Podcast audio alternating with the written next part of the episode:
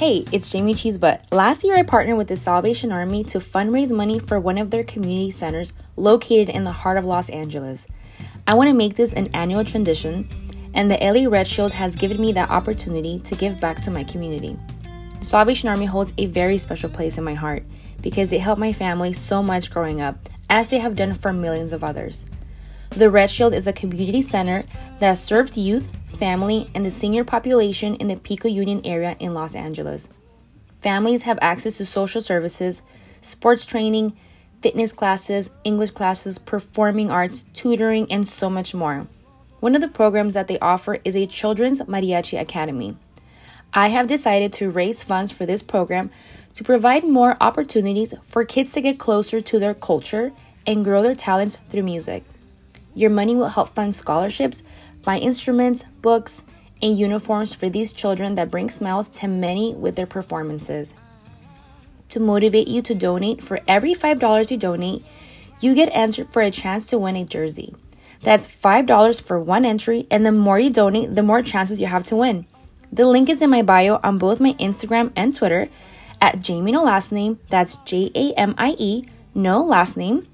Thank you to Acme Army Packers podcast for letting me share this great cause with their amazing listeners. Go Pack Go.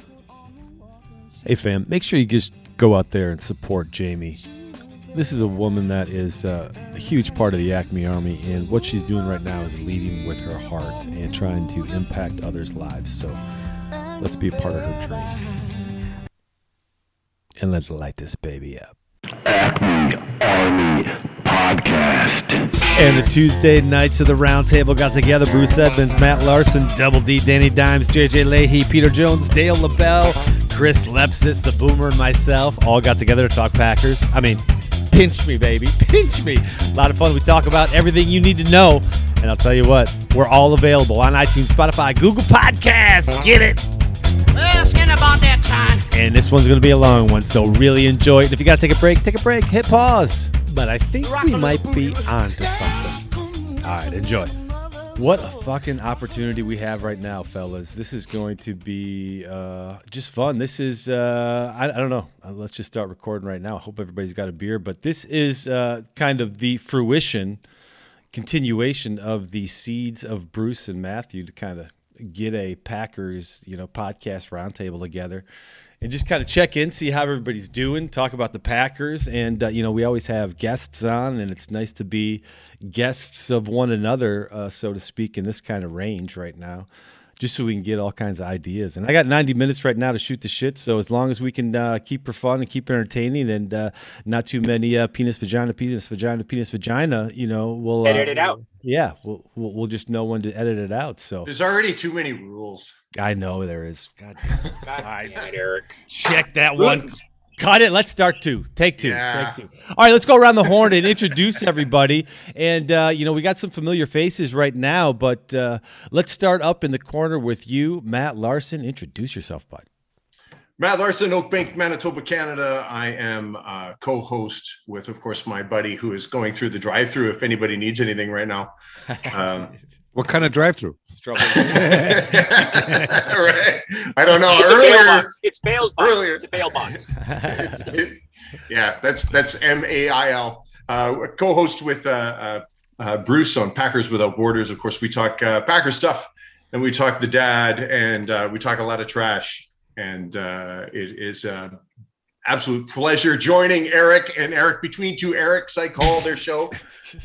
it's just like that between two ferns, right? yes, yes. Thank you, Matt. Thank you, Matt. And up in the right hand corner, we got uh, the number one average cheese, Dale LaBelle. How we doing, buddy? I thought that was gonna be Peter for sure. I was not prepared.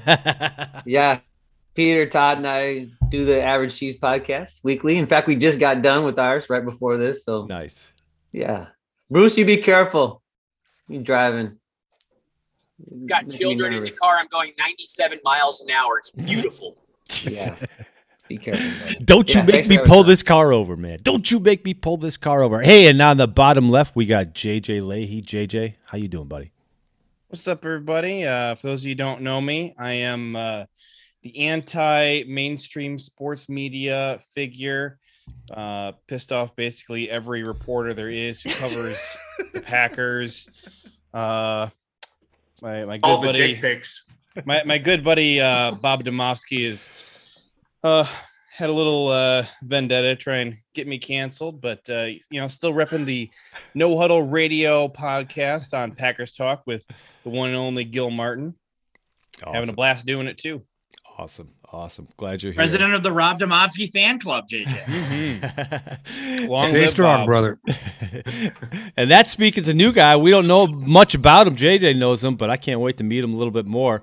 We got Chris Lempesis. How you doing down there, buddy? Good, good. Uh, Chris Lempesis, um, here in Milwaukee in my Packer room in the basement. Uh, I do a podcast on Packers Talk, same site as JJ. Uh, Lemps Talk and Pack. I do it after every game, and then it's up the day after the Packers play. So yeah, I'm Is- excited to be here. Thanks for having me, guys. It's cool. Awesome. Awesome. There's there's two big differences between my show and Lems's show.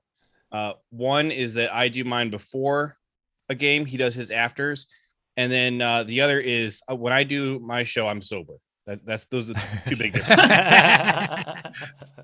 Well, it's a challenge to do one after a game, particularly. and also i game. just ta- i just you know and it's nice to just be talking to other people because my show is just me yelling into the void like a lunatic in my basement after the game so i'm just excited to talk to other humans about the packers this is great One hundred percent, one hundred percent, and right in the middle, square in the middle, we got Danny Dimes. How we doing, Double D? I'm good. Circle takes the square. Yes. I'm doing good. Uh, I uh, host a little, uh, co-host a little bit on the Pack a Day podcast every other week, and my main, my main squeeze is every Wednesday night uh, over at Lombardi's Bar with uh, Jimmy Christensen and Todd Varney talking Packers Packers football every week and drinking beer and and talking talking crap about everybody the Packers decide to whoop up on each week. That's awesome. That's awesome. Glad you're here, Danny.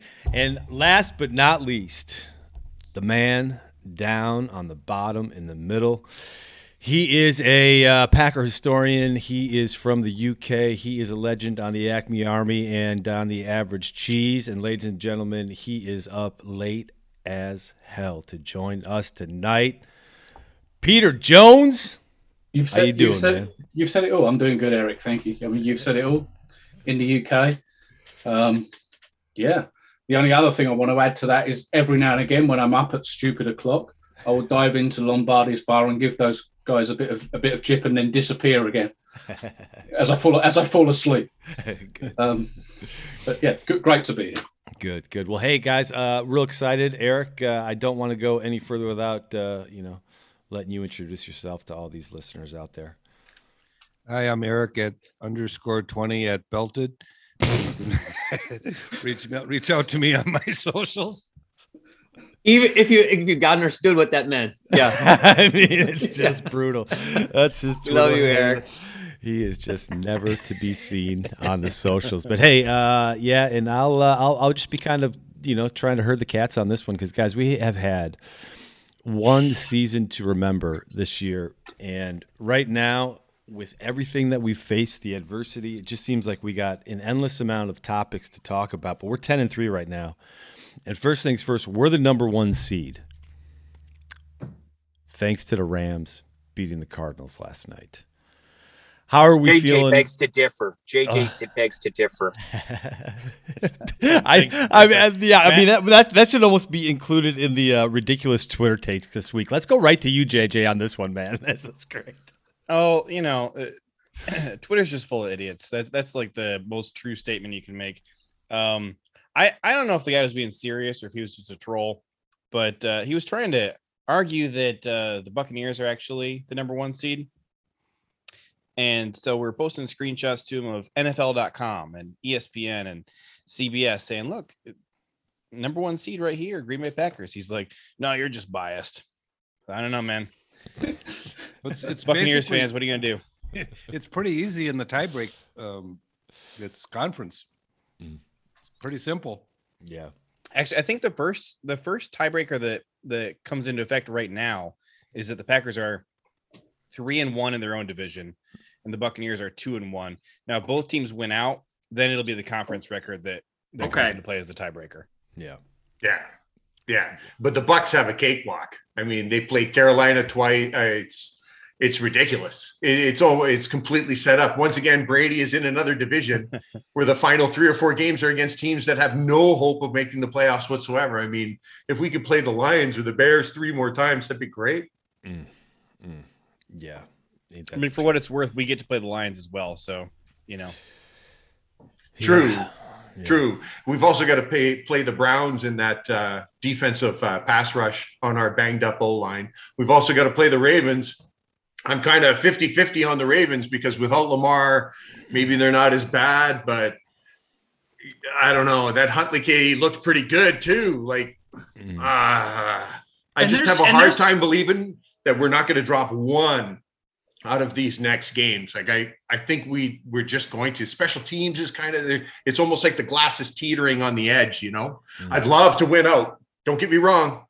I'll be cheering the whole way and I'll be picking them the whole way. But, ugh, the O line. How many more guys can we lose before we start losing games? Before this really affects things. Mhm. Well, I, I tell you, I'll tell you this: you look at our remaining schedule.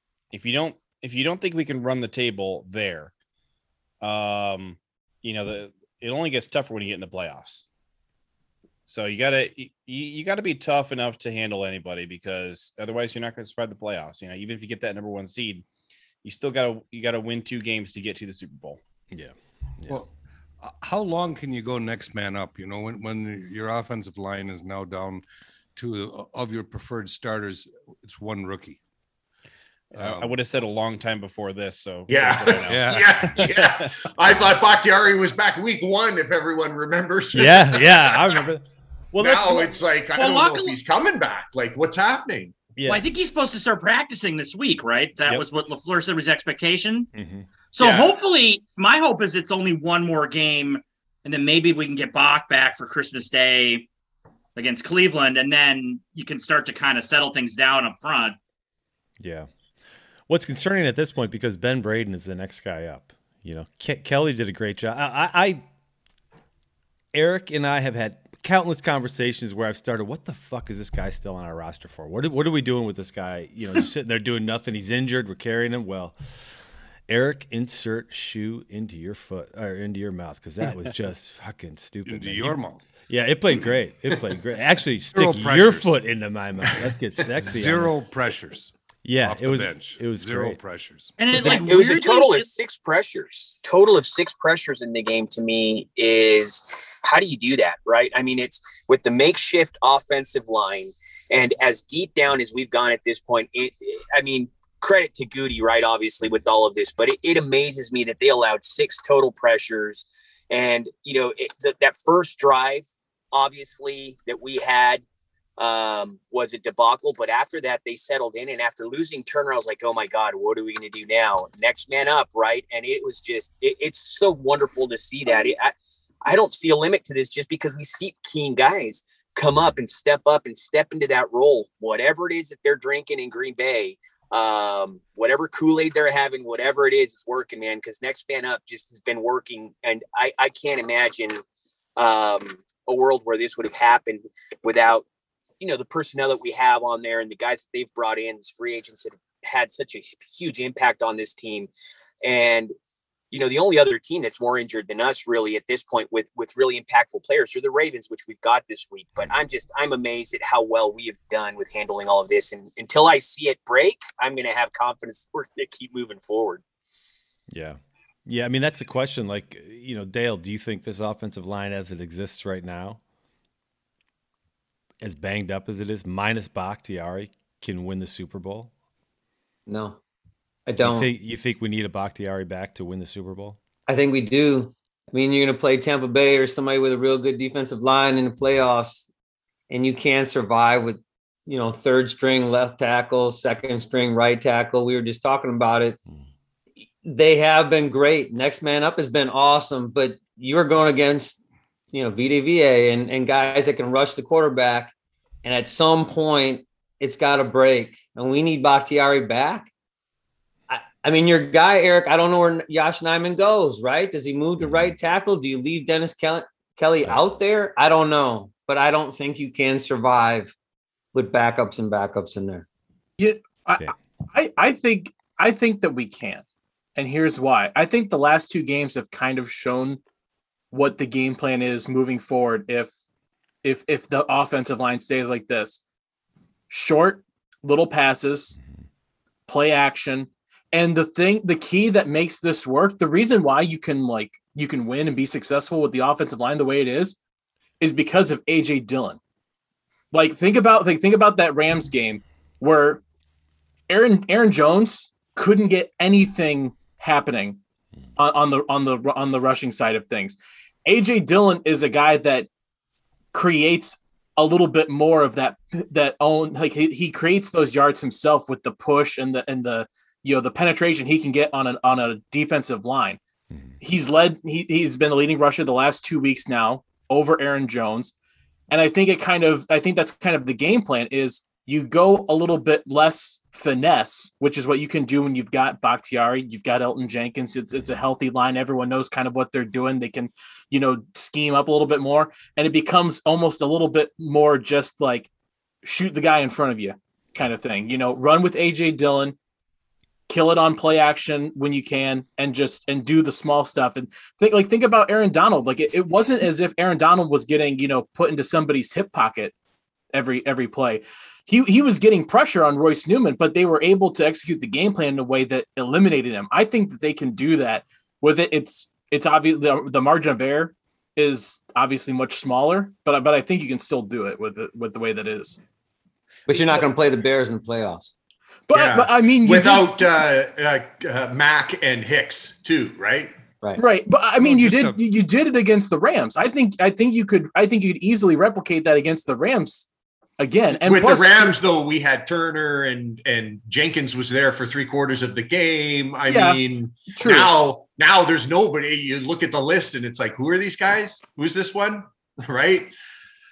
I we're going to okay, face a D line who's going to be hungry and they're going to be vicious, and we're going to see a lot more of that Kansas City style blitzing coming, and they're going to attack Aaron Rodgers. They're going to attack the run, and they're going to be able to do it because our O line is the weakness on our uh, offense. Now, has it been playing like a weakness? Absolutely not. It has not.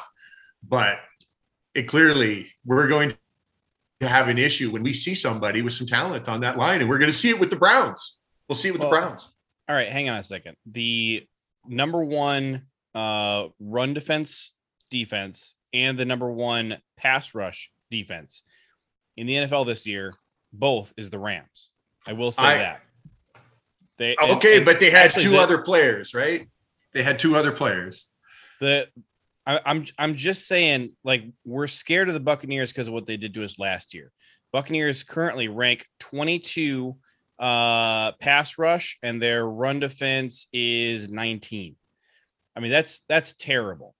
The Rams are the real deal. And if you go back to your comment about the Chiefs, I like the comment a lot.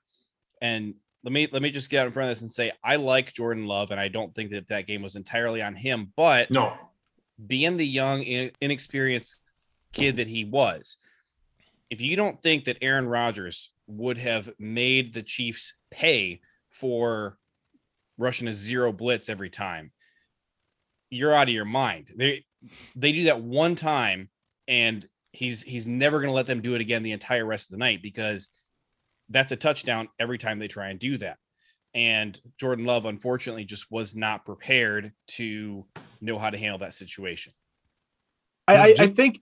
Sorry, I, sorry, I- I don't mean to interrupt. I, I think the perfect example of the of the way that this pendulum can swing is the Vikings game, because you saw how the margin of error, like that, that's what it is. The margin of error is so slim. If you do things against the Vikings, against teams like the Bucks, like look at the NFC Championship game, turnovers, uh, giving up big plays like like that's like that's the stuff you can't do against any of these teams if you play the smart ball that we've seen the packers play when they when they do they they can eat they can still win and so i think that's that's my answer to the question is they can win it's just the margin for error is so much slimmer without guys like Bakhtiari, like Jenkins, like that. So it, it's possible, but just that that margin of error becomes razor razor thin the more and more you get down the line.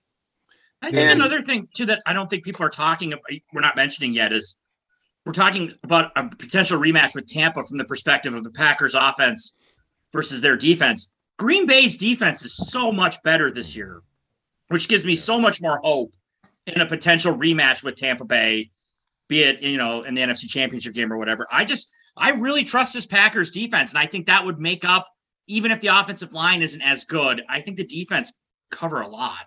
Yeah, that's a great point. And you know, one other thing with the offensive line, I think that has really helped out that we can over that we can overlook is that Aaron Rodgers leads the league in what's called in rhythm throws, which means 2.5 to 4 seconds, right? So the average time of his release, he's leading the league in that right now. So getting the ball out of his hands quickly, which is a staple, right, in MLF offense as opposed to holding on the ball and waiting and waiting and waiting, which is what they seemed to do those first three plays. And we went back to 2018 Packers ball. And then once he got into rhythm and started doing what we were doing in the 2020 offense, seeing Aaron Rodgers at that MVP level with that quick release and those in rhythm throws is really helping the offensive line too, right? They're not having to hold on for four seconds, they're having to hold on for 2.54 seconds. So that helps that offensive line a lot as well.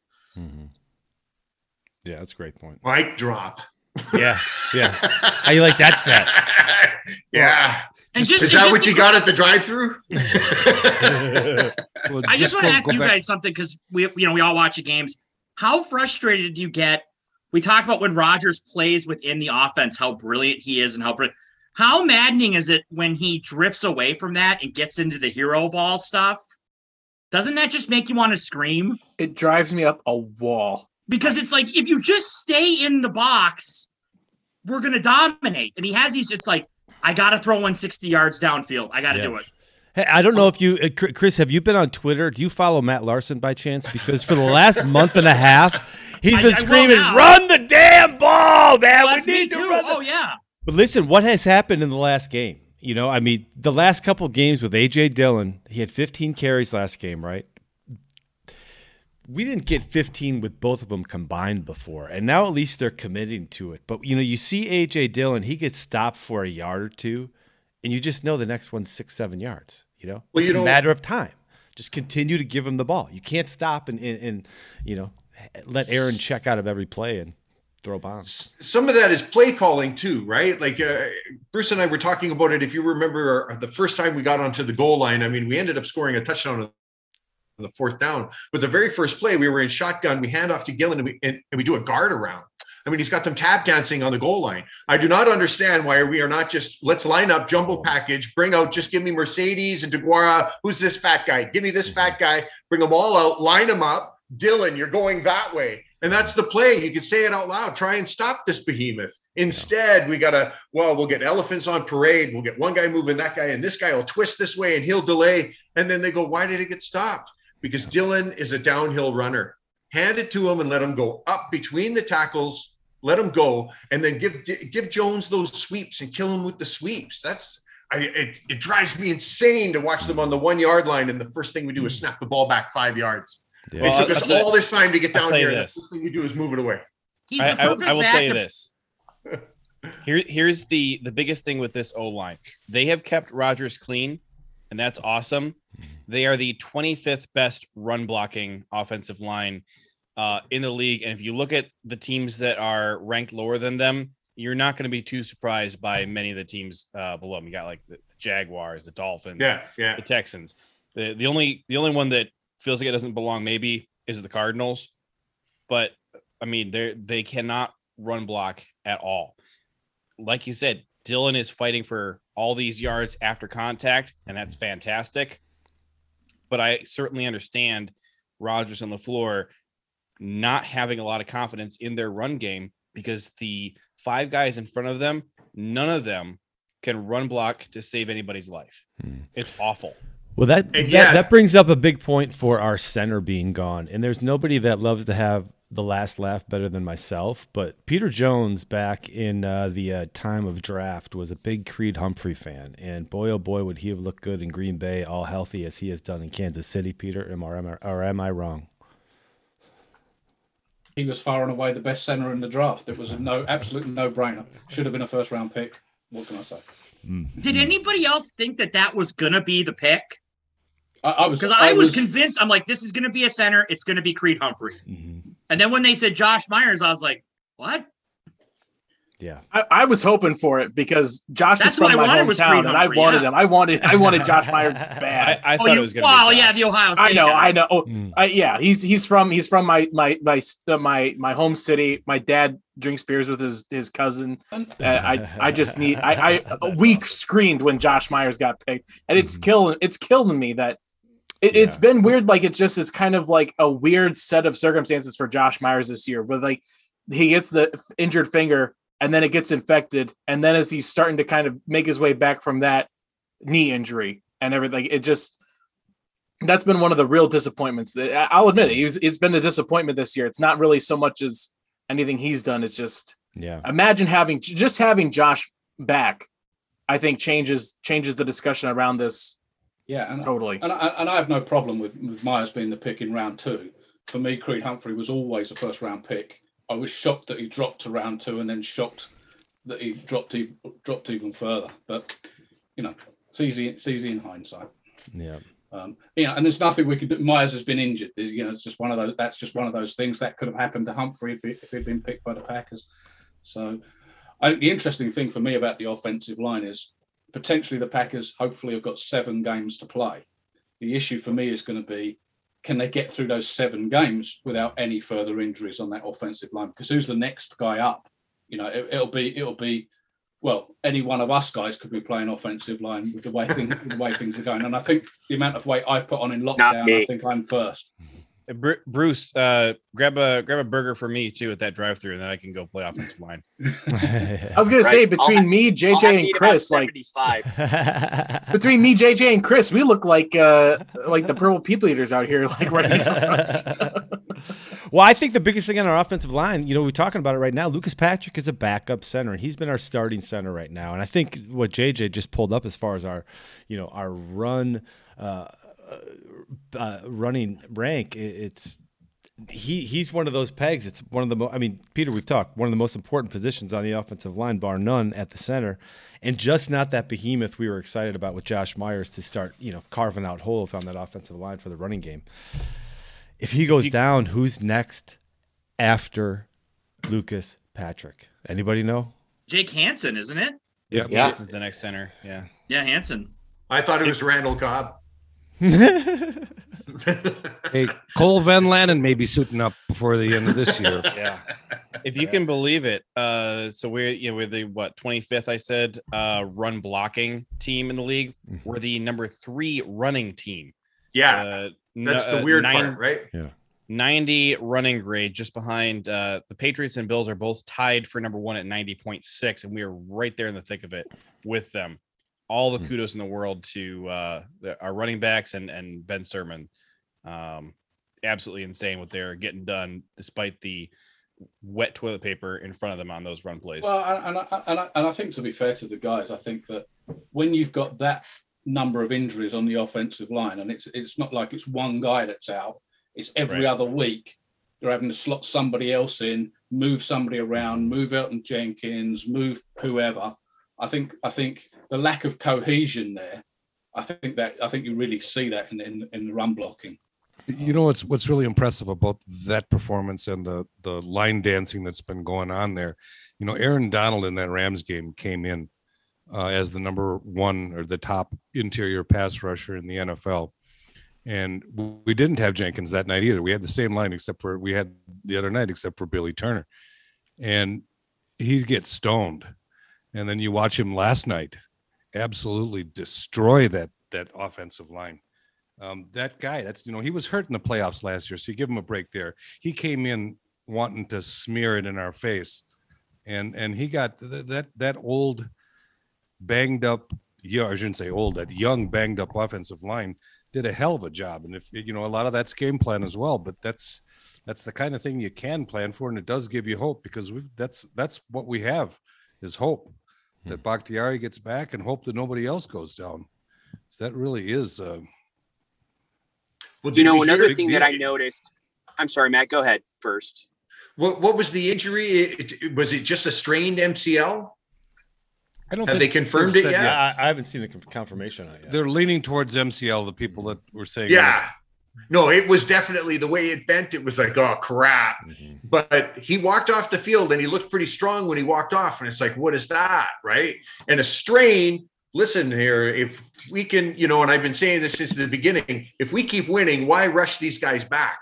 Right. If we keep staying on top, there's no reason to be throwing Jaire and Za'Darius and everybody back into the mix. And then all of a sudden we're really screwed. They can't play when we need them.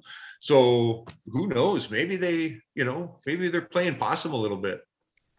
Well, you know, guys, a lot of what I've noticed over the, the last eight games as opposed to the first eight games as well, and and and Pack Daddy mentioned this on today's podcast, I believe, um, is the pad level for you know one of the knocks that I had on AJ Dillon at the beginning of the season was that he was running way too upright, right? So he was getting hit and not falling forward. Once he's learned the technique of putting, you know, turning those legs, lowering his pad level, you start seeing a lot of more positive yards, which means that's why he, you know, the yards after catch, first contact, he's not going down. It's because his pad level has gone way down over the last after this, you know, the second half of the season. It seems like he's kind of figured that out a little bit. And that's great to see as well.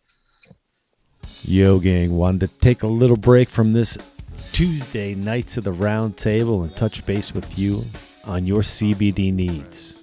Now, remember, CBD is not the psychoactive component of the hemp plant. This is the one that provides some of the best medical benefits you can receive. Talking about stress relief, inflammation, anxiety, sleeplessness. Checks all those boxes, and they have doses that are perfectly designed for you. TulipTreeGardensCO.com. Go check them out because they have been supporting us from the get. Also, make sure if you're listening to this music that you're hearing on this podcast that you're going out to Amazon Music or iTunes and checking out Moonboot Lover and PeterPrinceMusic.com. He is a great guy and a great musician, and uh, I've been rocking with him since the 90s. So, hey, check them out TulipTreeGardenCO.com and Moonboot Lover at PeterPrinceMusic.com. All right, let's get back to the show. So we got hopefully some players coming back with, such a collection of talent on this podcast. I'm curious what you guys think. Uh, It seems to me like most of the places, and, and I'm referring to the potential uh, next week, perhaps or the week after, return of Jaire Alexander. And it seems like a lot of folks are, are suggesting that based on Rasul Douglas's play, that that he, should go into the slot and play the star position. And my concern with that is run support on that shoulder. And it's like from from my perspective, I want to leave him on the perimeter as far away from having to deal with running backs and tight ends as possible. Um, but it seems like a lot of smarter guys than me are saying he should go to the slot. Just curious what y'all think. Why rush him back? Why Well, rush him back? w- There, but there's no issues right now. There's no issues right now. If you take a look at uh, even with the Bears game there with Justin Fields, he targeted uh, more of our DBs than he did his own wide receivers. These guys are playing lights out. Why change? I'm not suggesting- right now. Well, well, right? fir- Like, first of all, I'm not suggesting that you rush No. him back, but if he's better to go, if he's ready to go, he's the best cornerback on our roster. oh, 100 without- percent. So you play him. That's what I'm saying. When he's going to play, 100%. when he's ready, where do you play him? I bet you he could go this week, but I bet you they don't play him until like the second to last week of the year. Get him a couple of easy games in, and then right into the playoffs. No, but I'm. I want to know what position, where, where, you know, is he going to Where Jaire? Okay, so it'll be Jaire out at number one. It'll be uh, uh perimeter. Stokes. Yeah, on the perimeter, right? And you're going to have Stokes uh, playing uh, not slot. You'll put uh, Douglas in at slot. You'll put Stokes at the other side. And then that way you can use Sullivan and you can use Henry on the inside as well for uh, you know those guys are great up against uh, tight ends and things of that nature. Except for that, of course, touchdown right before the half where clearly Henry had played way up and Campbell was supposed to be playing press and they both And- kind of squeezed and there there goes the wide receiver. Bye bye. I'm, I'm very ready to have Henry Black off the field. Uh, like him a Oh. lot as a person. Really sick of watching him play. He is not playing good football this year. he's he's he's hit and miss, and the problem is is he's been missing a lot, and it's like, dang it, you know, the kid's got spark. He reminds me of Chandon Sullivan from last year, right? Yeah. When Sullivan was kind of like, you're like, oh, I don't know about this guy, and now this year, like, this guy is really starting to play the part, right? Henry's kind of one of those guys, you know. He's that he's that he needs another year. You know, he's got great speed. I mean, and speed speed is everything. Speed kills, right? Just like Stokes. Sorry, I love my DBs, right? oh, good. He's muted while he's speaking to us. Who's muted? Edit that. Oh, Eric. Edit that one. Hey, uh, let's let, let's talk about what we have going on in the special teams room. It's a freaking debacle right now, and Matt Lafleur is talking about bringing up other players to come on and get some more talent and reliability on there. Dale, what's your take, uh, and what is your suggestions on possible upgrades on that special teams unit? Well, anything is an upgrade, right? Worst special teams in the league right now, as far as PFF goes, 32nd ranked PFF special teams. We talked about it a couple minutes ago. One of the things I don't understand is eh, I think there's some simple solutions, and maybe it's just me because I'm a simple guy. If you can kick it through the end zone on every kickoff, there's no return, right? I know that every position in your on your roster on game day is important, but if you can't recover re- kick returns, then go grab Sebastian Janikowski or some old ass dude that can kick it through the end zone. Like I don't care who it is, but we can't do it right now. And Bojorquez can kick the ball out of bounds. You know, he kicks it to the corner. He, I mean, he sort of did that on that long punt return too, where he kind of kicked it towards the edge. I feel like those pieces can be fixed pretty simply. I mean, I, I don't know. I but the return game, I don't know who you put back on punt returns at this point. Really, really, you know, go grab anybody off the shit heap and put them out there that can catch. Just fair catch everything. Fair catch every punt. Don't don't do anything else with it. Yeah. Those are my simple, you know, fixes for special teams. Chris, if you had some uh, starters that you would pull, I mean, we see AJ Dillon out there on special teams right now, which blows my mind. But you know, Chris, uh, who are some players on special teams that you just immediately see has got to be replaced right now? Anybody? Everyone? Yeah. yes. My thing with the special teams, I just think it's so funny that that we're here now that they literally asked Davante after the game on Sunday night if he'd be willing to if he's if he'd be willing to entertain going back there on punt returns. And he was like, Well, I wouldn't want to do it, but in an emergency, I suppose. I mean, maybe. And I'm like, hey man, we're hmm. there now. Hmm. Like it's an emergency. Like at this point, I might honestly say just have Davante go back there and field the fair uh, field the fair catch it. just fair Guys, catch it, part yeah. of the problem with with you know with I can't even believe I'm saying is- that, but I'm like, that's where we are now. Like, just It is. You won't drop it. yeah, but bringing in starters, the problem is that when you've got these guys that are rotational players, right, that all of a sudden, like EQ, right, he was big in terms of special teams, and now he got concussed. But a lot of the times, is they're going to focus their practice time not on special teams, and especially with COVID and everything that's going on, I guarantee you that they're not practicing as much as much special teams. But guys like Lowry, who's had you know almost hundred snaps at in the special teams, but what's his focus, right? His focus is on the game plan and actually being a part of the actual game plan as opposed to special teams. So bringing in starters isn't necessarily going to solve the problem because most of their time is going to be spent on the game plan for the week as opposed to on special teams anyway. I totally agree with that, but it's a talent level, right? There's a difference in talent level between starters and guys that sit the bench or, or only play special teams. Do I want Dean Lowry or Davante Adams getting hurt in a game? God, no. But when it comes down to playoff football, I think you give it a roll. You roll it out there and see with your best guys. You got to have Yeah. a player out there too. I mean, Well, I at mean, Taylor. Belichick's done it before in New England when special teams have been an issue. He's had starters go out there and, and log significant special team snaps, and it's and it's helped. Well, I'll, hey, I'll, I'll tell you this though: it just being a starter is not in itself enough. Um, I'm going to read off a list of guys who have um, bad PFF grades for special teams, who I think you would describe as starters. Um, going from uh, best to worst. All right, we have uh, Juwann Winfree, who's now on our offense. Um, Kingsley Keke, Davante Adams, Adrian Amos, Amari Rodgers, Allen Lazard, Kevin King, Kylin Hill, AJ Dillon, Malik Taylor, uh, Jon Runyan, Robert Tonyan, Josiah DeGuara, and last Dennis Kelly. Those guys are all the ones who have bad PFF grades on the season for special teams. Davante Adams has played four special teams snaps this season. Um, he has a below average grade. Now you flip it around, you look at who are the best guys. Some of them are guys who are, you know, really good starters like De'Vondre Campbell and Rasul Douglas. But you also got, I mean, the the very best graded special teams player we have is Henry Black.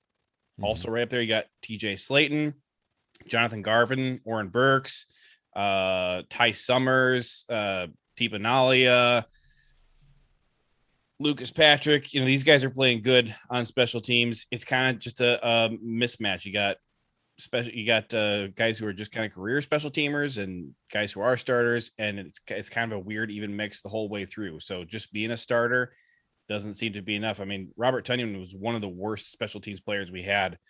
Um, and and the, the third worst overall was Josiah DeGuara, who has played significant uh, special teams this year. He's very bad at it. Well, it was, really good on it was. Ty Summers and Burks that screwed the touchdown return last weekend. And so basically, even the best that we have on special teams stink. Well, that- that that's why the the best way to get better at special teams is to have all of your starters healthy.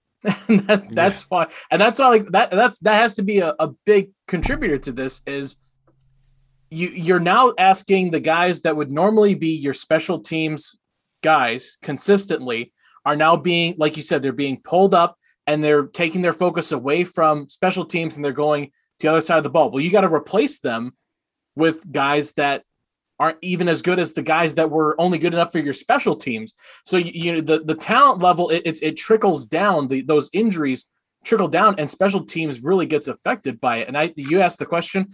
The one guy I'm replacing is Amari Rodgers. I'm I, I think we can all agree like we're over the Amari Rodgers experiment at at punt return. I understand not like trying to kill the kid's uh, confidence or whatever, but like I've, I've seen enough for this year. He can build confidence back up in OTAs and, and training camp next summer. I, I don't need any more of it right now. I like I said, I'd rather have nobody back there mm-hmm. returning the punts and and just co- cover cover any anything else at the goal line and let it roll wherever it rolls and let your offense do what do what you want from there. I, I'm I'm done with Amari Rodgers back there. Well, That I punt couldn't that he believe. What about Malik Turner? Like, Oh, okay, oh, so no, yeah, Amari, some- Amari Rodgers catches it wrong. It happens. This is why these guys are on special teams and they're not starters. It's because they can't catch as well as the starters. This is how it works, guys, right? When you try it out for wide receiver, you drop a couple passes, then suddenly you're with the DBs, right? This is how it works when you play football. The guys that are back there, they're not, perf- these guys aren't the world's best punt returner. These are the guys that are fast and they, they, they make the special teams, right? But the Amari Rodgers, what's really interesting about Amari Rodgers is, is the only time that he came into the game, he was never targeted. He was only run blocking. What? The Cobb is out. What if uh, can we trade this guy? Is it too late to trade? Like, is there something like wh- what's the deal here? Is he if he's that far behind? Let's get Winfree up and let's let's let Amari play on the practice squad or keep him further Well, down the Winfree line or is- something. Winfree is. Well, he is because now. Winfree He is now yeah. because Malik Turner muffed that uh, uh, on the five yard line, tried to catch it while he was running out of bounds, and then he hurt. He hurt an oblique muscle doing that. So that that comes down to coaching. I, Oh. You know, if you if you if, Exactly, if, if you guys are not having conversations in the coaching room and you don't have players saying, "Hey, listen," in situational football, if you're not aware that the ball, is t- that's Hey. on the coaching side. And that's and that's where we're having this discussion Yeah. between talent on special teams and the coaching because everybody's calling for Mo's head right now, right? Everybody, hey, are we gonna cut him mid-season? No, it's not gonna happen. But the thing is. The thing is, you're He's seeing gonna be back here next year. You know that, right? that's the Oh. problem that we're going to Oh, have because I we're going to would- have I the would tend to very much Not a disagree with chance. that. I don't think so. Sean Mennenga got two years. Sean Yeah. Mennenga absolutely Yeah. did not deserve a second year. Yeah, I Mo- would- Mo's I getting a think second year. If special teams ends up being what makes this thing go shithouse, I can't imagine Drayton's back. We lost the game because of special teams last year, and mm-hmm. Lafleur didn't care. I mean, he did fire Mennenga at the end of the year, but he waited another six, seven games to do so after the Colts loss. What about just basic basic rules? If you're not standing on the 41 yard line along the sideline, don't touch the ball. I mean, th- this is basic, Yeah, basic that- stuff. that's beyond. That's You know, beyond. Mo Mo Drayton isn't know- sitting there every week with the. Now remember, guys, Yeah. ball goes out of bounds Yeah. means good. Hello? You know, I did hear Phil somebody. Drayton doesn't have the basic competency to work with guys and stuff like that. He does. That's but He that's no like that's like high school job. stuff. The high, Malik Turner's high school coach should have been telling him that. No, for real, he should have, Danny. Yeah. And that's why, and that's why, you, you- if you're the professional coach and you're putting him in that situation, and, and you haven't seen any other mental errors in in practices, I have to assume that there's had to be some other issues with them where you go, hey man, learning opportunities for you here, Malik. But when it translates into the game, uh, like like Matt said, listen, Amari Cooper or Amari Rodgers is a second round pick who's got a lot of upside. I'm excited for him. Kids bouncing punts off his fucking face mask. Can't happen. Got to go. Hey, We're in the NFL right right back out there on the retry On the, the same retry. punt. Yeah. Yeah, Yeah. thank, thank Rasul Douglas. Thank Rasul Douglas for the heads up play Yeah. on the gunner. For You know, that's that's what saved that. and a being very very generous ref call. I think uh Yeah. I think that was as iffy as it gets. You- oh, if that you was don't a touch garbage, him, garbage call. If that you don't, garbage call. We're we talking about I mean, oh yeah, come the, on. if he steps Oh, out of he ran bounds, he's out of bounds. That's it. Wait, he can't came run back out of in. bounds. Oh. Doesn't the matter. rule If you're forced out of bounds, you can go out of bounds. You can't go out untouched. That's a I simple understand, rule. but this is Simple but this is like when they call holding, and it was holding on the way other side of the field and had nothing to do with the play. And you look back and go, "What did that have to do with anything?" Hey, listen, It- the Packers have been screwed out of enough calls over the years. Oh, my I'm heart's not- broken that I'm taking every goddamn call that I'll comes our it. way. I'm gonna eat it up. Top of with I whipped took it, Plus- but but I took it with a about our- snicker, right? Like he he he. Well, What's that, it's- JJ? When when we're playing with the handicap of Mo Drayton calling our special Oh, teams, uh, we need all the help we can get anywhere we can get. Amen. it. That that Amen. that levels any playing field right there. Amen. I just I just keep coming back to what did LaFleur see in Drayton that made He's him nice think that was a good move? What Very nice pictures guy. Does. Drayton have of Lafleur? Was it just that he was willing to work cheap? Like what is I don't know what it was. What is it? Is he mowing his lawn too? Like, what is the deal? I still it still it still burns my ass that they had Darren Rizzi in town when LaFleur took over. He wanted the job. They lowballed him. He said, Well, fuck you, and got on the plane and left. Mm. He was in Greenview, had him. They cheaped out. So that was what three years ago now. New Orleans Yeah. has had the number one ranked special teams three years in a row. Yeah. Mm-hmm. And It's that's where he's money. been all three years, right? Mm-hmm. and we Yeah. keep going. We keep hiring people, and then when we fire them, we hire their assistants. Yeah. Right. And, I Yeah, am the guy that learned- shocked. and they say I'm we're beyond not. Our special teams are not living up to our standards. Well, no, they're living up to our standards exactly. The same ones for the last 20 standards years. suck. Yeah. Well, here's the thing about- that, that hiring the assistant of Ron Zook and Sean Mennenga is going exactly the way you thought it would have gone. Yeah. That's yeah. where we I'm are. cracking a beer right now, boys. Yeah. All right, I'm just cracking a beer. Oh, pull point. over, I'm pull all- over if you're No, cracking I'm a Yeah, beer. whoa, whoa. Let the I'm kids out. Let this- the kids out. No, screw them. You know what? We're we're just gonna pass the bottle around. We'll be right back. It's a school night. Yeah, just one shot each. Exactly, Pat. Make him pass that earlier. well, we can't talk out of one side of our mouth saying how good Gutekunst has done on the team, bringing in talent, and then you know we we're, we're sitting here looking for starters to take special team positions, and still have the worst special teams in the league. I mean, there's just no question. It's time to cut bait on Mo and uh, JJ. I hope you don't have any mojo with the Packers that all of a sudden he stays for another year because they heard you on this podcast. Because some bitch, he's got to go. We got we just need a whole new overhaul and hope, uh, knock on wood, that we make it through this you know playoff run with no major errors on that special teams. You know, so I don't I don't make things happen. I just call it like I see it. And uh LaFleur is I, I would say has been so far this season loyal to Drayton to a fault. Mhm.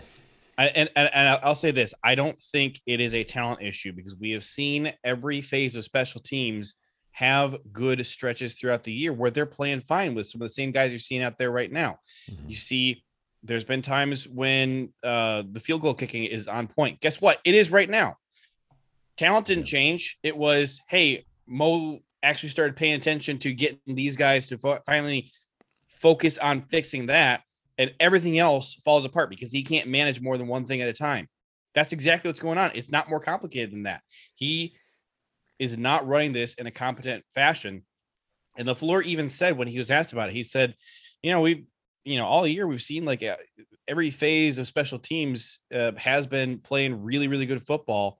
Um, you know, at various times they're capable of doing it. And, and that's why I'm sticking with him.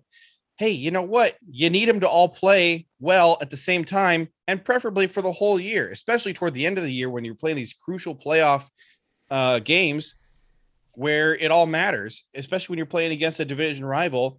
You can't be giving up points on special teams. You can't be. I, I don't understand why we. I, I, I can't talk about the Chiefs game. I'm going to talk about the Chiefs game again. I'm going to get mad. Not going to do it. JJ, when you get a press pass, when you get a press pass, you'll have a little earbud, and we'll put all of our questions in there, so you can actually ask the questions that we want to hear from Coach Lafleur, as opposed to these little powder puff where they don't actually ask the question that we want to hear, which is Softball, fucking annoying all the time. It's just like ask the fucking question. How do you please, live with God. Mo Drayton? What It'll be the one for time you have a press pass, JJ. One day. So do we'll we all? your. So then, do we all agree that the Green Bay media is basically just a bunch of cheerleaders? Oh, I don't know. I, now wait a minute. I thought that, and I thought that especially about Nagler. And then Nagler asked Lafleur a question about does he check the analytics and does he pay attention to who's the hot hand during the game and that. And Lafleur surprisingly said no, he doesn't. He just goes by feel. And it was clear this was before Dillon was getting the ball more consistently that you would see Dillon would get the ball six or seven times and he was averaging eight yards a carry or seven yards a carry. It's like why why aren't we going back to that? What's happening? Why are we doing this other stuff? Right? And that was kind of what he was alluding to. So i can i can see that when the frustration boils over they stop being cheerleaders. But when we're winning there's a lot of this you know hey how's your dog? Hey that's a great pumpkin there. Happy halloween right? Yeah. Yeah. Nagler does ask good questions. I, I appreciate that about him. Hmm. I don't, I don't, I don't think there are any worse, maybe no better, but no worse than some others. I mean, Eric, you'll have seen the, the, the guys in Cleveland. You know, I follow the Browns quite closely. Some of the, some of those guys uh, leave a little bit to be desired, Mhm. shall we say? Yeah. Um, I won't name names, but some of you may be able to guess. We. Um, so, uh, I, I, Wouldn't I- that just wouldn't that just be because Cleveland they just emptied the chamber over the years asking the hard questions because the Browns have sucked so bad? what other hard questions do you want us to ask? Well, that how many is- I mean- times can we ask? How bad do you? Why do you suck? That is that is I- the I thing wanna go too. back to J- JJ's point because I, I agree with JJ. I, I I think that Mo Drayton will be back next year. I think Lafleur is a loyal guy, sure and I think Lafleur also remembers that when he ran the offense back in Tennessee or wherever it was that finished 32nd in the league, he remembers that, and he remembers the opportunities that he then got. And and I think they'll stick with Mo Drayton. I, I think the bigger question the Packers have to ask themselves as an organization is why whichever special teams coordinator they have, and you can go back beyond Mennenga and Ron Zook and John Bonamego and all of those names that you can think of that we've long since probably forgotten. It's been the same for 25 years, give or take the odd year here or there. There may be something in the drafting philosophy around what they do in rounds five, six, or seven and the types of players that they pick. There may be something in that. The injuries are certainly a factor, but I think the drafting philosophy may have something to do with it as well. When you're looking to pick up starters in rounds five, six, or seven with wide receivers that you're picking or or, mm-hmm. or offensive linemen, and I'm, I'm not criticizing those picks per se. Other teams are looking at round seven, a wide receiver in round seven as being the sixth wide receiver and a special teams guy, and he's a special teams guy first. Or the linebacker, the inside linebacker they pick in round six is a special teams guy first who can fill in. And, and I just think the drafting philosophy may be different. I'm not saying it's wrong. I'm just saying it's different, potentially.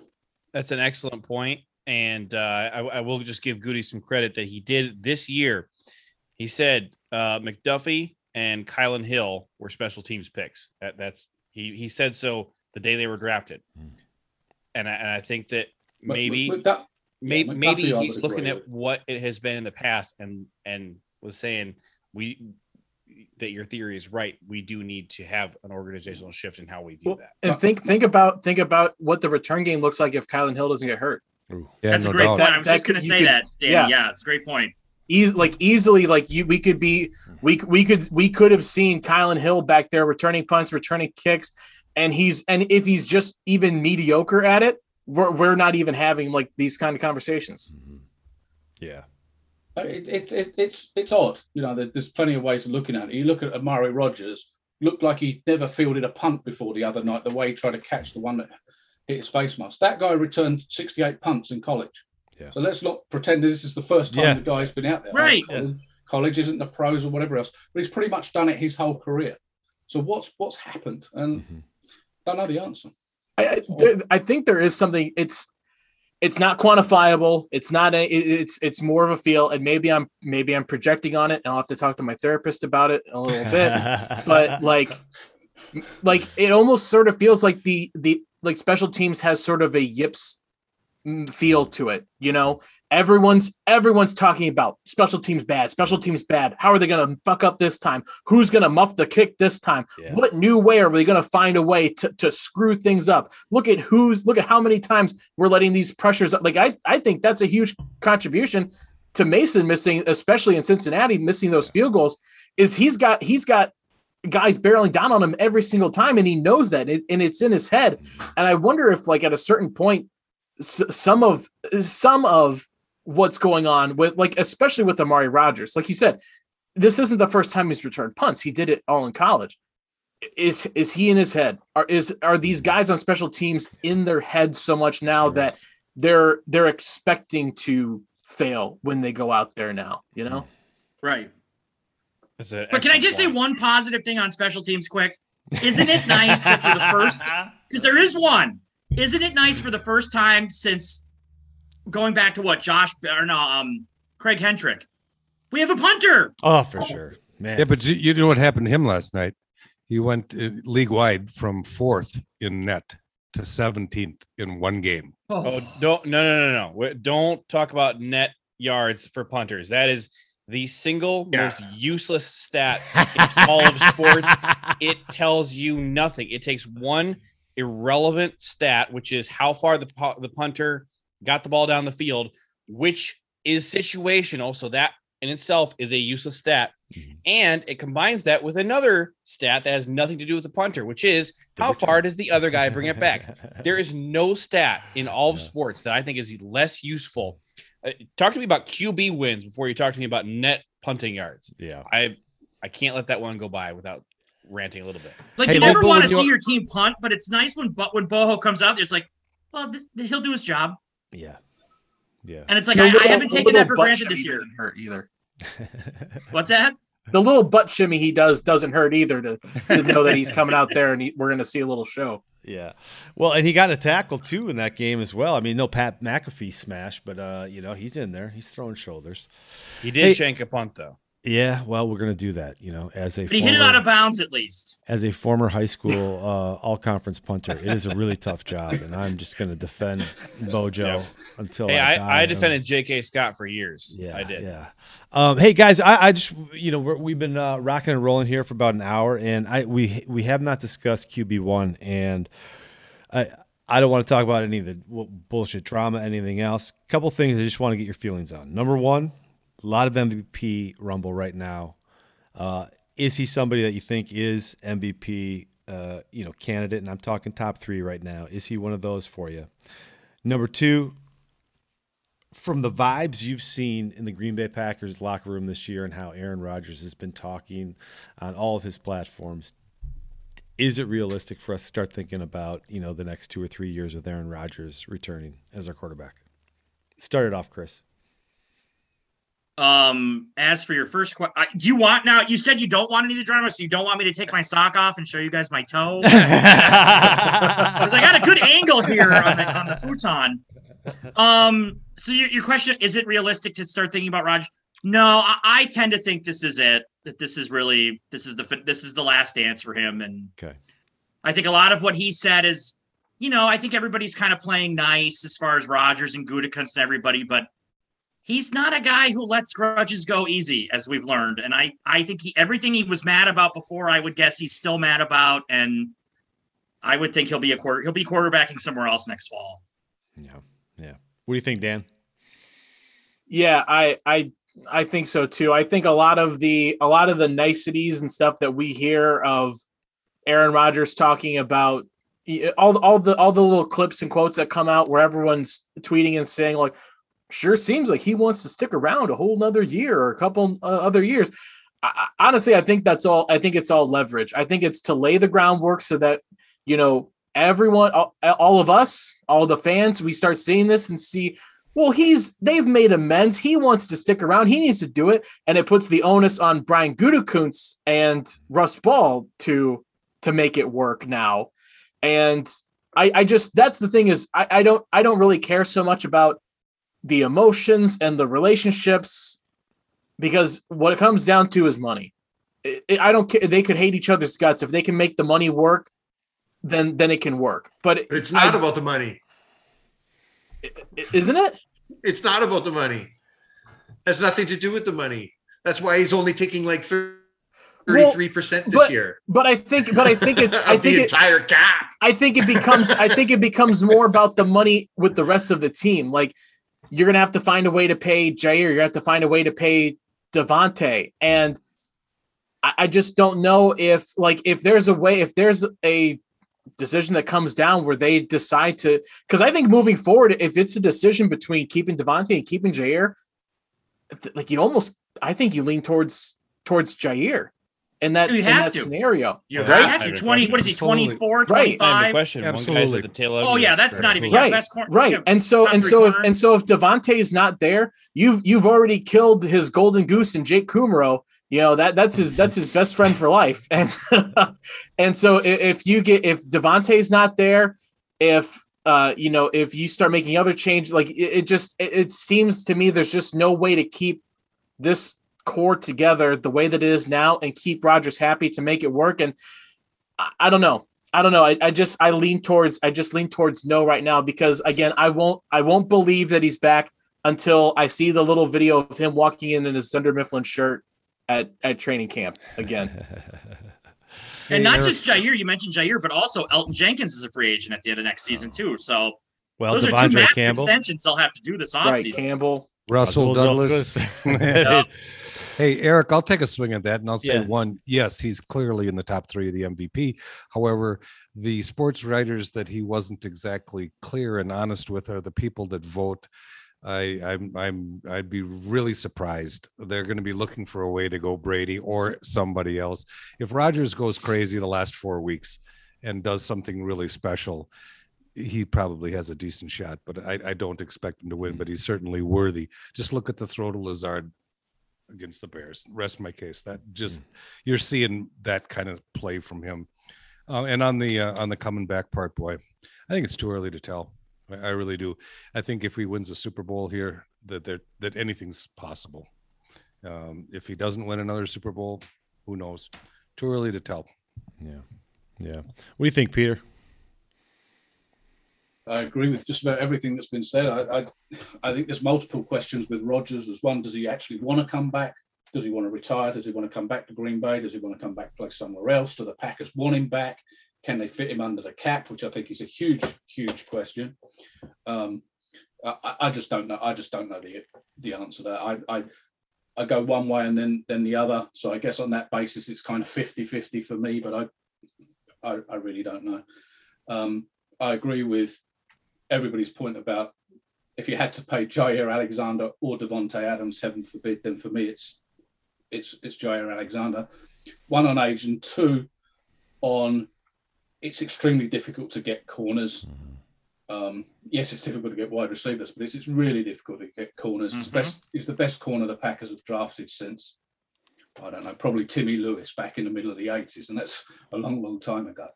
Um, so I much agree with that. draft That's- capital that's- we've invested into these guys, right? I mean, we've we've drafted corners over and over and over and over again, and we finally hit on one. Why are we not going to do that? Obviously, that is a staple of what we're looking for in the draft. So Jaire is priority. Yeah. Kind of looks like we hit on two. Just saying. Yeah, yeah, yeah. Um, Yeah. Uh, and as for the MVP thing, I think he's in the conversation. Abs- absolutely in the conversation. But I think it's up for grabs in these in these last in these last four weeks. You know, I think Brady's always in that conversation, whether he should be or not. When his team's ten and three, he- Kyler Murray's going to be in the conversation. If the outsider, probably, but not out of it. If Indianapolis is finishes four and zero, Jonathan Taylor could be in the Mhm. conversation Sure because there is. isn't an outstanding Absolutely. candidate this year. Micah So- Parsons. So Anyone Micah Parsons?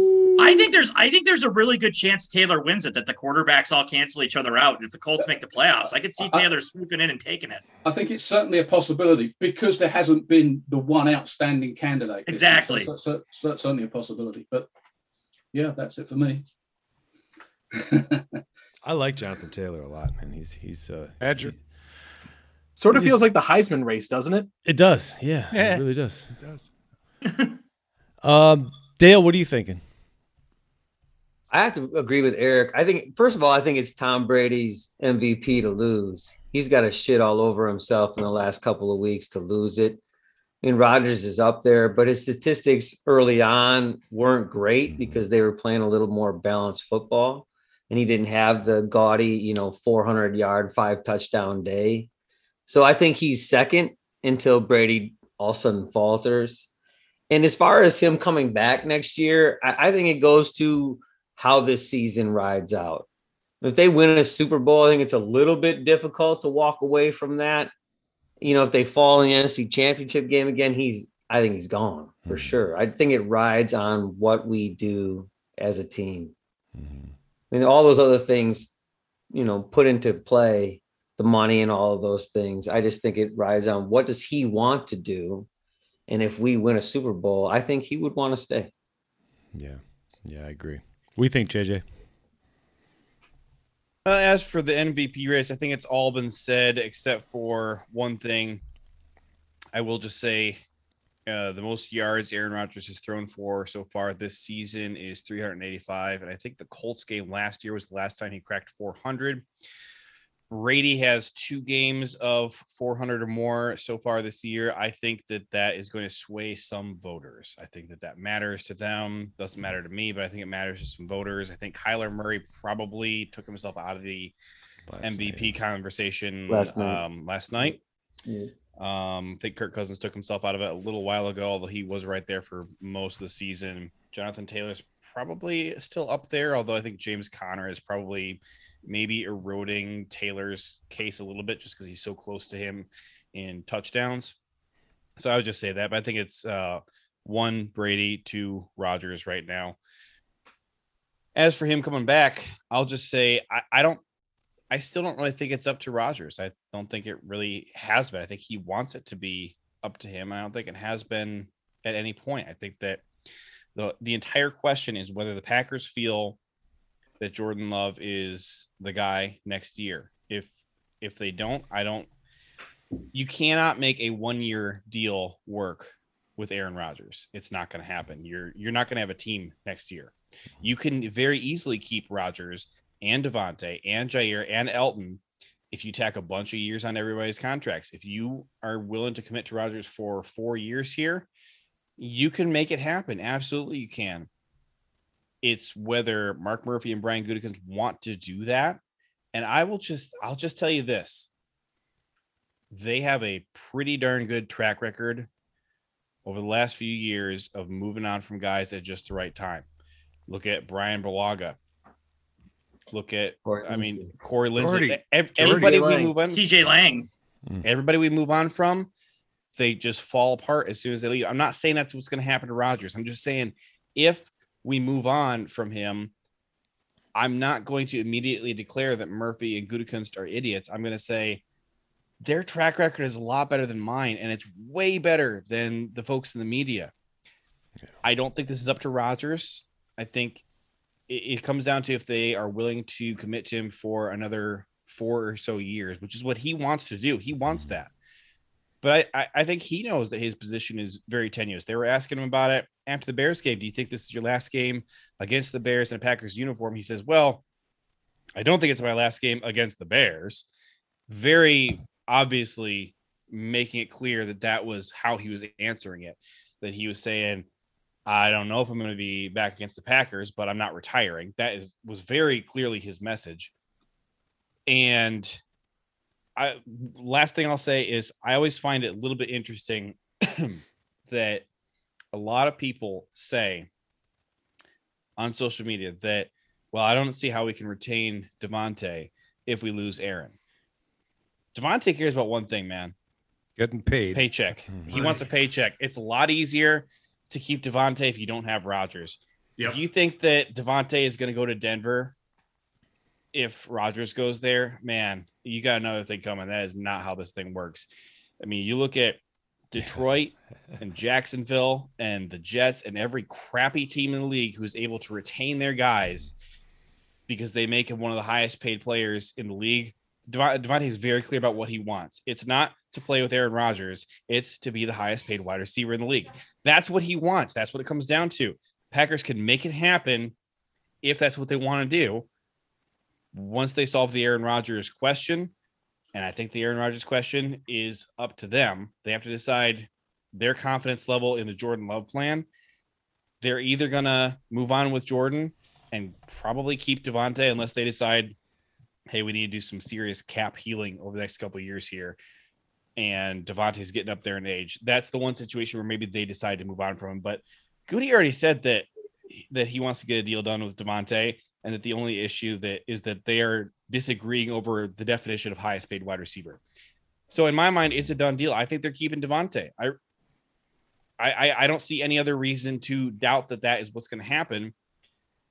When the Packers say that they're trying to get a deal done with the guy, it happens. They make it happen. And is it going to take a while? Yeah, because it's a big deal how you get it done. Yeah. I think they're going to get it done. But going going going back to to what I was saying before, to the point I made before about the the talent level and the rest of the the roster on on the back end. How much longer can you keep the the league's highest paid left tackle, one of the highest paid pass rushers eh, or uh, defensive tackles, and Kenny Clark, uh, uh, the high one of the highest paid running backs, one of the highest paid wide receivers, and Aaron Rodgers, and then also fill out, and then Jaire Alexander will probably want uh, uh, top cornerback money how how much more like you're not going to be able to keep guys like Amos, you're not going to be able to retain guys like Savage, right? Uh, the Smith, one of the Smith brothers will almost Oh. assuredly be a cap, uh, cap Smith casualty this year. Smith brothers are going. Aaron Jones is going as well. Th- those are not staying in place. AJ Dillon. Is Oh, the I guy. would. Di- I disagree. I, Aaron Jones will be back next year. He may be back next year. He's not back two years from now. No. Well, I don't think the plan was ever Oh, beyond that, yeah. though. I think it was always a two-year deal. Two year, nineteen million. yeah. So, so does Aaron does Aaron Rodgers win? We all know that he wants to come back. He wants the security of knowing that he's going to be the quarterback. So if, if we win a Super Bowl this year, does Aaron Rodgers has he then made it too tough for Gutekunst to move on from a Super Bowl winning quarterback who wants to come back? Hmm. See, I see. I look at it. I almost look at it differently. I, I might maybe I'm crazy. I feel like it's easier for everybody to move on if they do win the I Super agree. Bowl. Because it's easier for everybody to kind of shake hands and go, "Well, well, boys, mission accomplished." Yeah. Because it ends it ends Aaron Rodgers the story Brett Favre's didn't get to. Exactly. Amen. Yep. He gets I- to so I ride think off into win the sunset as the I think, yeah, the and it's like, you know what? You guys can start your new era. I'm going to go to Denver.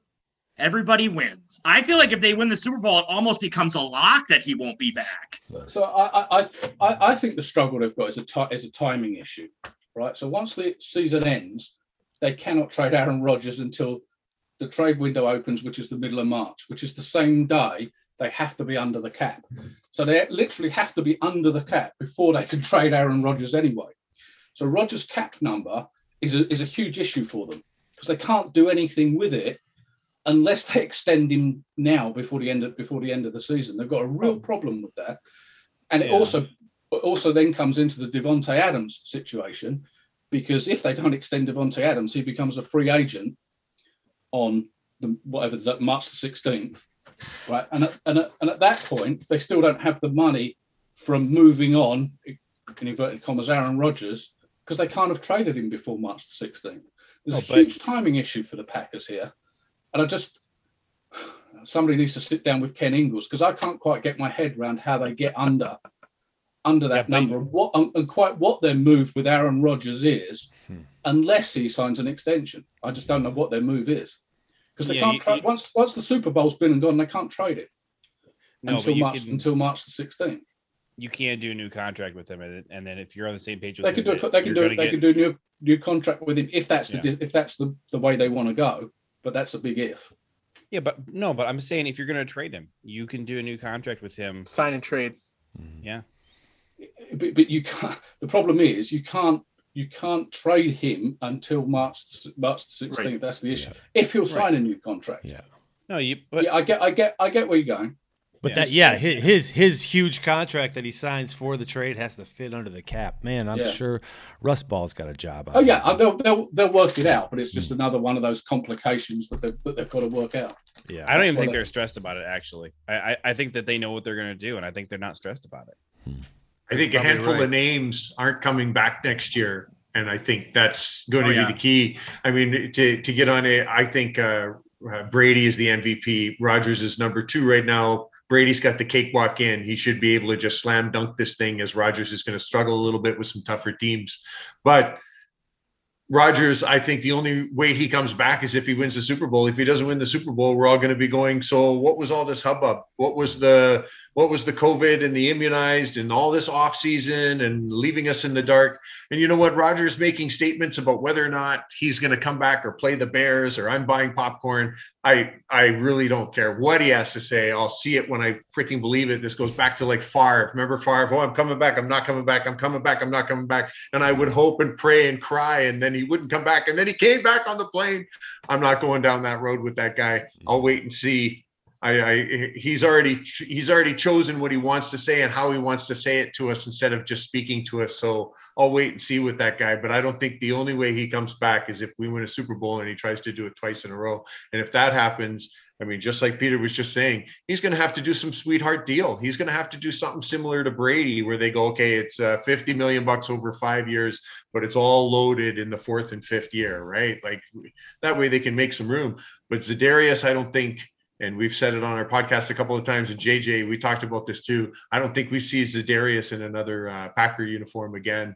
I think that's it for Za'Darius. And Preston Smith is kind of one of those question marks. Even though he's playing lights out, how much money is he going to want? You well, he's earned most of his back already, or Oh, he's yeah. way to exactly right it. now as he continues accumulating sacks. He's know? showing the he's showing the front office, hey, I put my money where my mouth is, and now you're going to pay me, and the front office is going to be on the hook to have to reward that. On top of which, we got to sign Douglas, and you have to sign Campbell. You can't let that guy walk out the door after a season like that. Right. so and it goes- before we even get into Adams, you know, the Yeah, defense. and uh, it absolutely goes back to the question that Danny asked a few minutes ago, which is which is about if you if you sign, you know, the top left tackle in the league, the top Yeah. nose tackle in the league, quarterback, whatever whatever it is, you know, eventually you've only got so much so much to go around, and and, and that's where you start running into problems. A trying to re-sign a De'Vondre Campbell or a Rasul Douglas or, or whoever, but also at the back end of the roster of the roster as well. Yeah. Um, I'm, and I'm, fa- you know, you talk about contracts. I'm fascinated to see what Elgton Jenkins' contract looks like because he's a guard, but he also played at an All-Pro level at left tackle. Mm-hmm. So I'm oh, Well, curious I to think see what he's going to. Is, are is, is are his reps going to be okay with getting top guard money? Are they going to want tackle money? Like because it's hard money. to argue when he's healthy. right He's not the the most valuable Packers. old lineman. Tackle money for sure. Yeah. He, you're tell you- new right tackle because that's what he's worth to everybody else. Because he because he's yeah. the most valuable. I think he's the most valuable offensive lineman in football when He healthy. is. One one is. stat one stat really sticks out in my mind after reading it, and I had brought it up on your show a few times, Eric, and I'm going to say it again. 87% of the time, the MVP of the league does not go to the Super Bowl. Mm-hmm. Like you don't need him to get there. Mm-hmm. You don't need him to get there 87% of the time. Yeah. Yeah. It's a great point.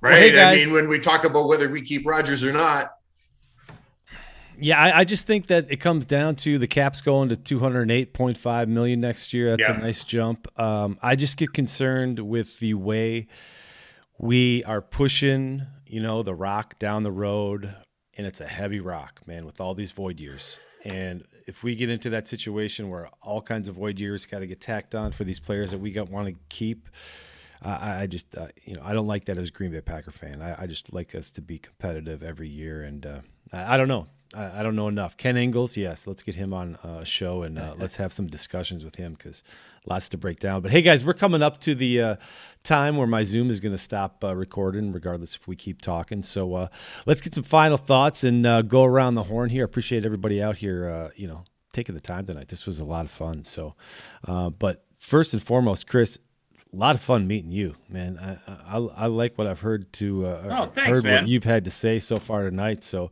uh, let's get some final thoughts from you and let everybody know where they can find you on the socials, huh? Uh, okay. Well, Twitter is Lemps, M K E at, oh, at it's just Chris now. That's the Twitter page. Um, and then the show you can find on packerstalk.com or just search for Packers Talk on iTunes or Spotify. We're on there too. Um, JJ show also is obviously on there.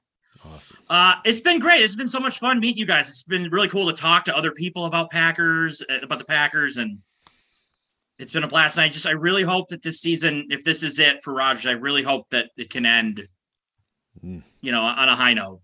Yeah, let's Walk off into the sunset. Yep. Knock on. Well, Maddie, let everybody know where they can find you out there on the socials, big dog. Uh, Larson Matt two on Twitter, and of course uh, at Packer or at Borders Packers uh, with the uh, Packers Without Borders podcast with of course my good buddy Bruce. Uh, Bruce, he's got he's been muted for a while here, so uh, Bruce, let us know where they can find you, huh? Yeah, I'm at Bruce Edmonds on Twitter. I'm at at Bruce Edmonds on OnlyFans, and no, I'm just kidding. Um, He's running a special right now, 30% off. 17 cents a month. Three ninety nine. First five foot photos free. Someone say feet. Three ninety nine. Free foot pics. Free foot pics for all. Oh. And you can find me on at Borders Packers. This was a blast, guys. I always love talking all to to just this Packers community. Honestly, it has been um, one of one of the highlights of 2022 2021 for me has been just meeting you all on Twitter. It, it's such a wonderful community, and it's awesome to just kind of learn and fail at fantasy because I'm now so deep into the Packers that I don't give a fuck about any other team. So that's where I am. That's great. Isn't it? Can I That's can I just ask? Is this going to air as a video or an audio? Oh, it's gonna be audio, but uh, Because it would be hysterical if it was video, and every time it just said it just had Bruce's name up, and it was like like no picture, like technic like the old technical difficulties. Yeah. We'll be right back. Well, he's in he's in prison, so they're not allowed to video in in prison. Why He's does he do his drinking, OnlyFans then? he's drinking with his children while driving. He's he's very flexible. Uh, Dale, let everybody know where they can find you. Yeah, you can find us at AVG Cheese on Twitter. We're on Facebook too, but we never post stuff there. It, it honestly, it's been great to see faces. Like I see all you guys on Twitter, and you know, I listen and read, and it's it's really cool to just see faces and talk to y'all. So it's been a, a real honor to be with you guys tonight. So Uh, thank you. Shit, yeah, awesome. And Peter Jones, let everybody know where they can find you, boss. Uh, yeah, just to echo what everybody else has said, I'm, I'm a I'm a bit worried that my hair's turned grey since I started talking to all you guys. You've got some special, got some special filter on Zoom that makes my hair look grey. Um, but no, it's been it's been fantastic, and it's nearly three thirty. It's nearly time to get up. Oh, That's what it is. And, uh, um, but no, re- really, really enjoyed it. It's been it's been really cool. So thank you very much for inviting me. Yeah, yeah, I'm glad you came Glad I on here. here. Thank you. Double D, let them know where they can find you. Yeah, you can find me uh, on Twitter at DK all the way. Um, and every Wednesday for Game On Wisconsin, Lombardi's Bar, 8:30 Eastern, 7:30 Central. Uh, make sure you follow us on the YouTube channel as well. We're giving away a signed Preston Smith jersey here once we hit a thousand subscribers. Uh, Nice. I don't know after the conversation we had today, that might be might not be as worth as much in a couple of months from now. But uh, yeah, regardless, that uh, all of my stuff on Game On Wisconsin. Write an article every week on Friday. You can check that out too. But yeah, like everyone has said, this is uh, this has been one of the cooler experiences podcast wise because, like I said, I, I go down the list here and I recognize every single name and I can put I can recognize I can put like a uh, an AVI with everybody, but n- never like almost never a voice and never a, a face with it and everything too. So uh, it's really it's been really cool to to grow this community a little bit more. Hey, when my when my profile picture was taken, my beard was about an inch long. I was gonna say that was the this was the one that shocked me the most was JJ's beard. That was Hey, that my, was my the one that barber. really- I'm not making this up. My barber chopped two and a half inches off today. Are you auditioning for ZZ Top or what? You know what? I grew it until my wife told me that was long enough, and then I stopped. Oh, when you said two and a half inches, I thought it was for your OnlyFans. Oh, Hey, no! my, my feet are longer than that. JJ, let them know where they can find you. hey, listen to No Huddle Radio on every podcasting app out there. Follow me on Twitter at JJLAHEY. That's JJ Leahy. Go back, go. right on. And hey, uh, appreciate everybody out there listening to us uh, at Acme underscore Army on Twitter, and you will find uh, Boomer on uh, Twitter. Never, but uh, one day he's going to be at Belted Twenty. You'll get some really riveting content. But guys, I appreciate everybody out there tonight spending the time, especially you, Peter, uh, three thirty in the morning to talk It's really Packers with us. Yeah, it's it's just it's amazing. I love that we can have communications with people in different countries, man. It's a blast. But uh, Chris, what a pleasure to meet you. Double D, great to see you again. And uh, JJ, we're all going to see you guys again. We got the greatest team in the universe to talk about, and uh, it's only going to get better as the playoffs approach. So, with that, Eric, take us out. Hey, everybody, just want to say thanks so much. Uh, echoing a little bit what Bruce said, it really has been uh, a, a, pleasure and an honor to get to know all of you. Chris, uh, lovely to meet you, sir. Um, th- it's just so much fun getting the variety of different opinions about the same thing. You know, it's the, it's the love we all have for the Packers.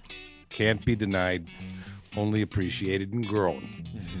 Let's do this With- again in LA in early February, mid February. Yes, Yes, sir. hundred percent. Everybody, we'll all meet out in LA. We'll go somewhere. We'll do. We'll do find a an nice in-person big show. Airbnb. There we go. Oh man, Ooh. hey, that's a good idea.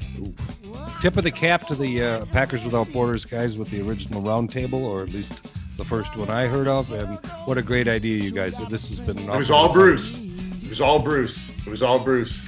I just, thank, thank all you. I said was absolutely. That sounds like an amazing idea. That's all I said.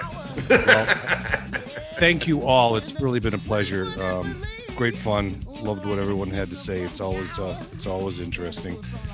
And it's uh it's a little Baltimore game this week. Lamar Jackson or no, doesn't matter. Let's go get it. And with that, go pack go. Go back, go. Go back, go. Back, Dun, dun, go. dun, dun, dun, go. Go back, go. Super coordinated. Good job, guys. You're all white. So Well, it's not simple to admit. Oh, but so give it a, give it a understand. Imagine sit next to a fire when you know you're